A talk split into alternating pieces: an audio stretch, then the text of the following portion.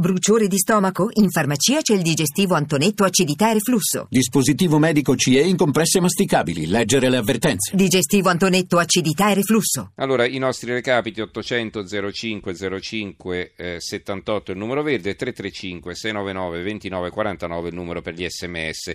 Come detto ci occupiamo di referendum ma non parleremo oggi delle ragioni del sì e del no, ve lo dico subito, a scanso di equivoci anche perché eh, a ragionare su questi temi abbiamo un ex presidente della Corte Costituzionale come Cesare Mirabelli, quindi non lo possiamo certo invischiare in giudizi di carattere politico. Buonasera professor Mirabelli. Buonasera, buonasera. Grazie per aver accettato il nostro invito. Allora, professore, intanto spieghiamo il senso del ricorso del suo collega Onida. Il ricorso era eh, diretto a eh, estendere al referendum sulle leggi di riforma, di revisione della Costituzione i principi che regolano il referendum per l'abrogazione totale o parziale di leggi. In questo ambito, per l'abrogazione delle leggi, il referendum abrogativo al quale eh, siamo abituati, la Corte Costituzionale ha sempre ritenuto che il quesito referendario deve essere omogeneo, chiaro, univoco perché per alcuni ambiti potrei essere favorevole, per altre domande potrei essere contrario e allora sarebbe coartato in qualche modo il mio voto.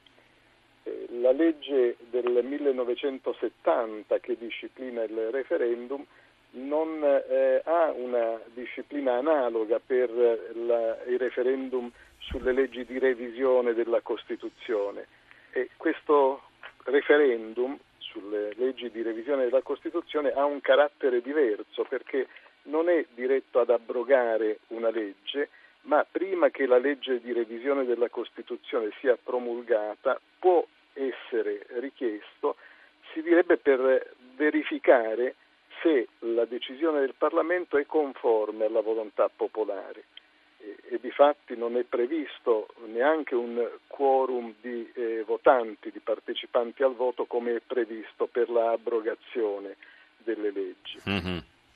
Senta, Perciò si tratta di due, sì. referendum diversi, diversi. Due referendum diversi. E questo diciamo, è il motivo per cui il Tribunale ha rigettato il ricorso, no? Mi pare di Ma, capire. Eh, Onida, Onida che cosa avrebbe voluto? Che il Tribunale sollevasse una questione di legittimità costituzionale per la disciplina appunto diversa che è dettata per il eh, referendum costituzionale.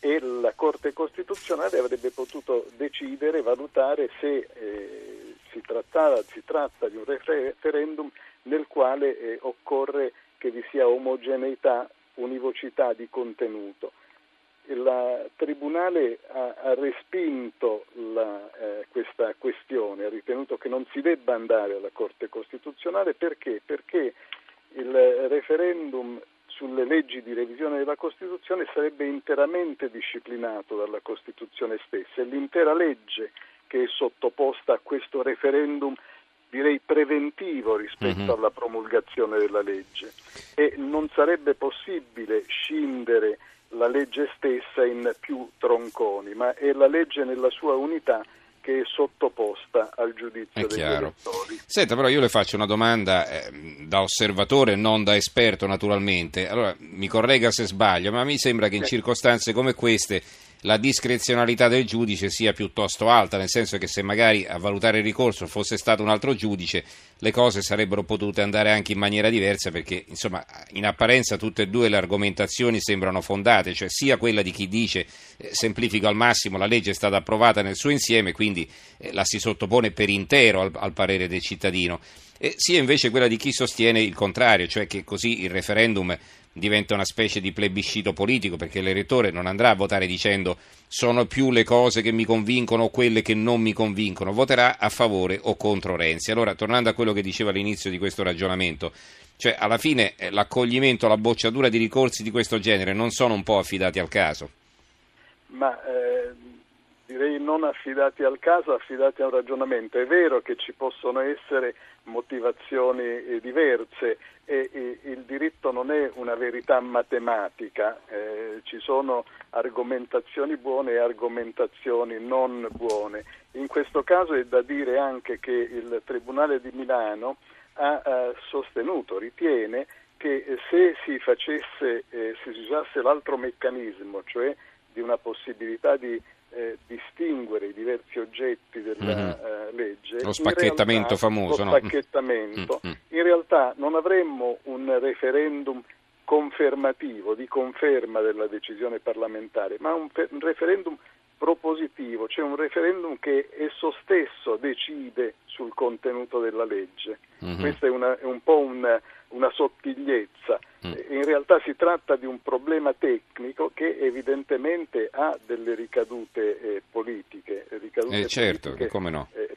per quello che può eh, accadere. Comprendo che eh, potrebbe essere eh, preferita una scelta di una votazione su singole parti, ma piuttosto questo sarebbe stato possibile se anziché un'unica legge di revisione della Costituzione si fossero eh, emanate più Mm, mm. leggi di revisione della Costituzione. Senta, ma eh, la bocciatura eh, comporta il fatto che il referendum non verrà rinviato, no? questo l'abbiamo capito, e questo diciamo dispiace ad alcuni e fa felice altri, ma lasciamo da parte queste considerazioni. Allora, però cosa su- sarebbe successo se il ricorso fosse stato accolto? Cioè la legge sarebbe stata spacchettata, si sarebbe dovuta votare un pezzo alla volta, non so, una scheda per la riforma del Senato, una scheda per l'abolizione del CNEL e così via?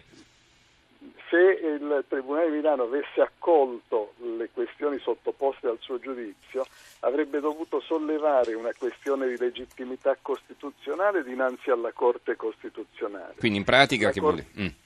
In pratica ci sarebbe stato un giudizio della Corte Costituzionale che su- avrebbe potuto sospendere il- il- la, la procedura eh, referendaria in attesa del suo giudizio. E se il giudizio fosse stato nel senso che eh, occorre che anche questo, questo referendum sia univoco e abbia diverse tematiche, ciascuna delle quali autonoma ed omogenea, devo dire che sarebbe stato un po' un pasticcio perché eh, di fronte a una eh, legge che è stata eh, votata dal Parlamento unitariamente, come si procede allo spacchettamento?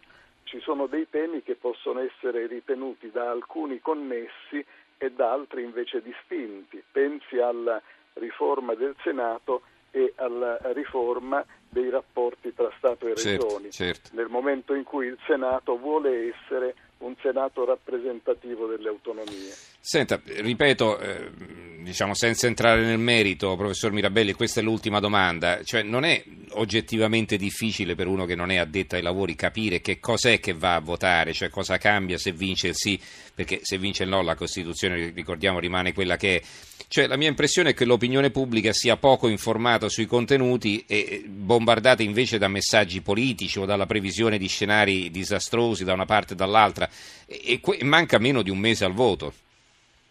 E Questa è un'impressione eh, che mi pare possa, eh, si possa ritenere fondata. Eh, in realtà il corpo elettorale è chiamato a pronunciarsi sulla legge nel suo contenuto, neanche sulle enunciazioni che sono contenute nei titoli della legge o nella sua intitolazione, ma sulla disciplina che non è ovviamente riportata nella scheda di votazione è pubblicata la, il contenuto della legge sulla Gazzetta Ufficiale, ma sarebbe opportuno che si discutesse in maniera eh, chiara, approfondita, con diversità di posizioni evidentemente, sulle singole eh, eh, novità che la legge intende apportare, che la legge di revisione costituzionale intende apportare. È in gioco una eh, legge che eh, tocca la carta fondamentale, una, eh, carta che, una, una, legge che è destinata a durare nel tempo, a Mhm. stabilire regole fondamentali. E allora davvero l'informazione e anche il dibattito politico dovrebbe essere orientato a chiarire questi Sì, contenuti. ai contenuti, non alla polemica spicciola, certamente. Esattamente. Allora, grazie al Presidente Emerito della Corte Costituzionale Cesare Mirabelli per i chiarimenti che ci ha fornito. Grazie professore, Grazie buonanotte. voi, buonanotte.